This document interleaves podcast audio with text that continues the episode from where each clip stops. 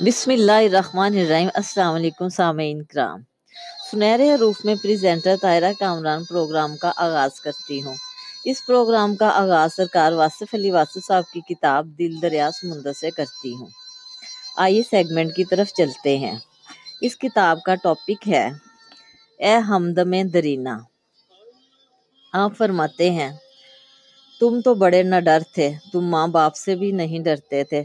تم کسی ناگہانی آفت سے کبھی خوفزدہ نہیں تھے۔ تم بڑے حوصلے والے تھے۔ مگر آج تم اپنے سائے سے ڈر رہے ہو۔ تم اپنی اولاد سے خوفزدہ ہو۔ تمہارے بچوں نے تمہیں کس اذیت سے گزارا ہے؟ بے خوف دل میں خوف کا پیدا ہونا عجب ہے۔ یہ بڑا انتشار ہے۔ بزرگوں سے کی گئی گستاخیوں کی سزا گستاخ بچوں کی شکل میں ملتی ہیں بے ادب اور گستاخ اولاد والدین کو ریزہ ریزہ کر دیتی ہے۔ میرے دوست والدین کی روحوں سے معافی مانگو تاکہ تمہارے بچے تمہاری عاقبت اور عبرت نہ بنے۔ جس نے والدین کا ادب کیا، اس کی اولاد معدب ہوگی۔ آج تمہارے پاس پیسہ ہے، لیکن غریبی کا ڈر بھی ہے۔ کل تک تم غریب تھے، تمہیں ڈر نہیں تھا۔ تم نے کبھی سوچا یہ سب کیا ہے؟ دولت جمع کرنے والا، اسے گننے والا، اس سے محبت کرنے والا کبھی سکھی نہیں ہوتا۔ دولت کی آرزو میں غریبی کا ڈر ہے۔ غریب کو غریب ہونے کا ڈر نہیں ہوتا۔ اس کو امید ہوتی ہے کہ کبھی بھلے دن آئیں گے۔ امیر آدمی کو ڈر ہوتا ہے کہ کبھی برے دن نہ آ جائیں۔ تمہارے بزرگوں کے پاس پیسہ کم تھا، سکون زیادہ تھا۔ تمہارے پاس پیسہ زیادہ ہے، سکون نہیں ہے۔ شاید سکون امیر ہونے کی آرزو سے نجات پانے ہی میں ملتا ہے۔ تم نے اس بات کو اچھی طرح سمجھ لیا ہوگا کہ دولت کبھی کسی کو سکون نہیں دیتی۔ دولت کی افادیت ہی پیسہ خرچ کرنے میں ہے اور خرچ کرنے سے یہ کم ہو جاتی ہے۔ گویا دولت کی افادیت ہی اس کے کم ہونے میں ہے۔ دولت جمع رہے تو اس کی افادیت ہی نہیں ہے۔ دولت مند کنجوس اور بخیل ہو جاتا ہے۔ وہ دراصل کسی اور کے مال کی حفاظت پر معمور ہے اور یہ مال اس کے لواقین کی وراثت ہے۔ دولت کی تمنا اس کا حصول اس کا ارتکاز سب انتشار کے ابواب ہیں۔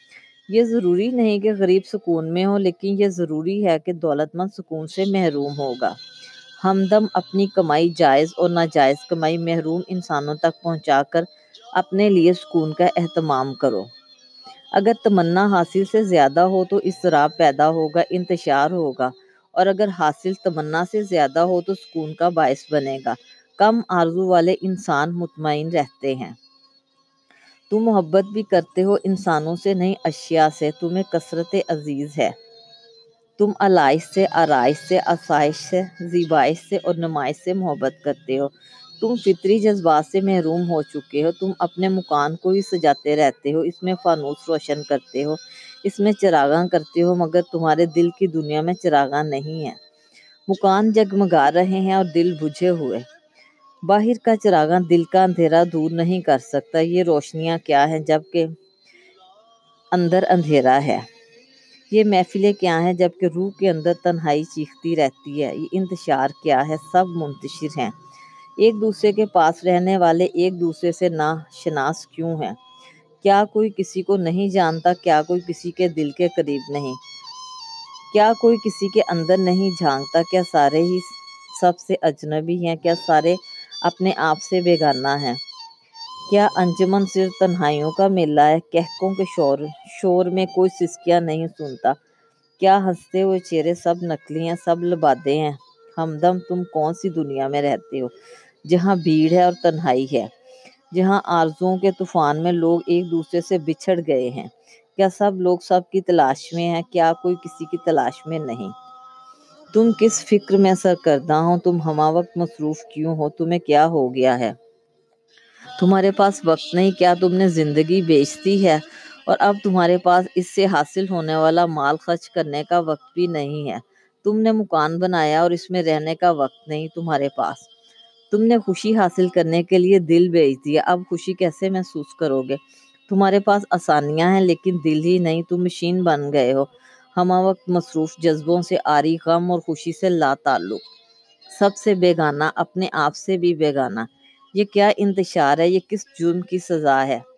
بے کیف زندگی، بے جان حرکات، بے سمت سفر، بے معنی تگودو، بے نام منزلیں، بے امام مسافرت، بے حضور قلوب، بے نور دیدے، بے شعور الجھنے، بے سبب اندیشے، بے وجہ دھڑکے، بے نصیب کوششیں اور بے لگام وحشتیں۔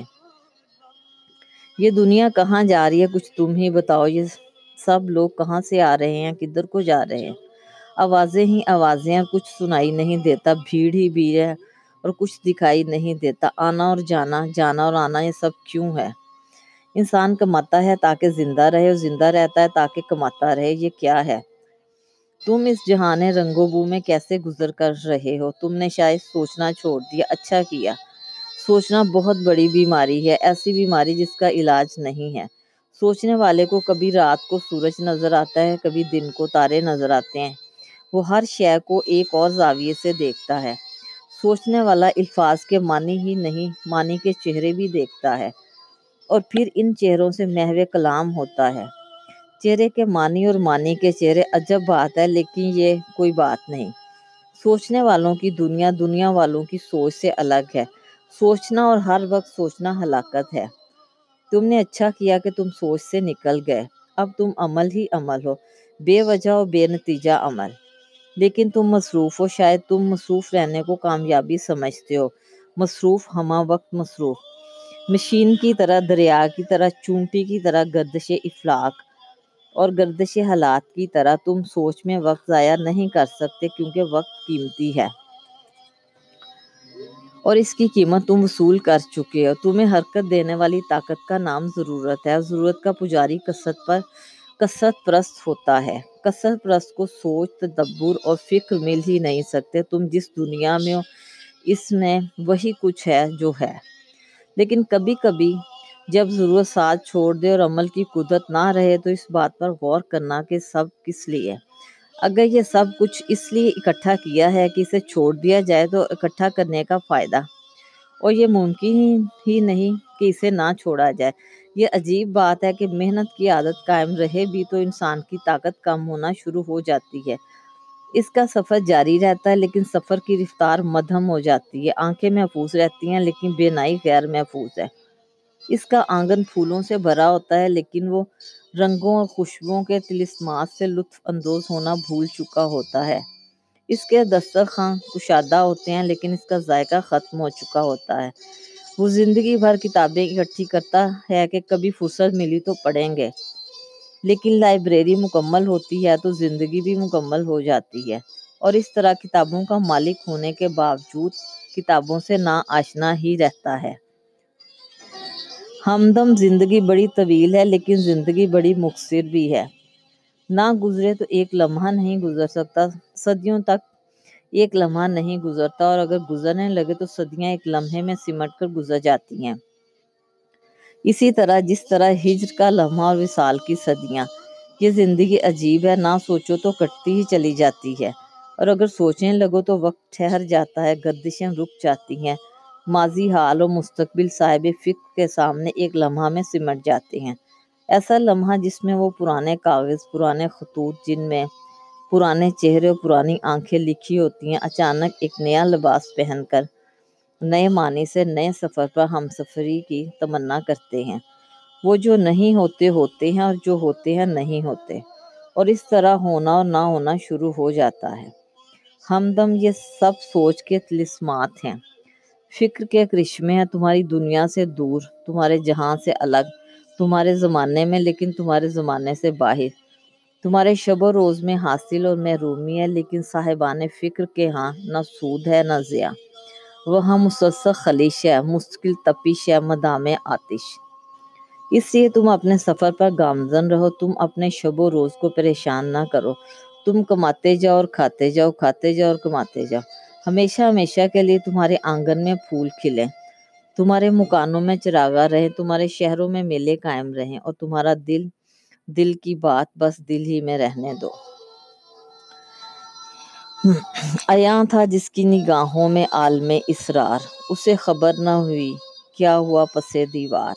یہ کیا غضب کہ مجھے دعوت سفر دے کر کڑکتی دھوپ میں آنکھیں چرا گئے اشجار۔ وہاں ہوئی ہے مسخر۔ خلا کی پہنائی۔ یہاں دری ہے ابھی تک مزار پر دستار۔ میں کتنی صدیوں سے انتظار میں گم ہوں۔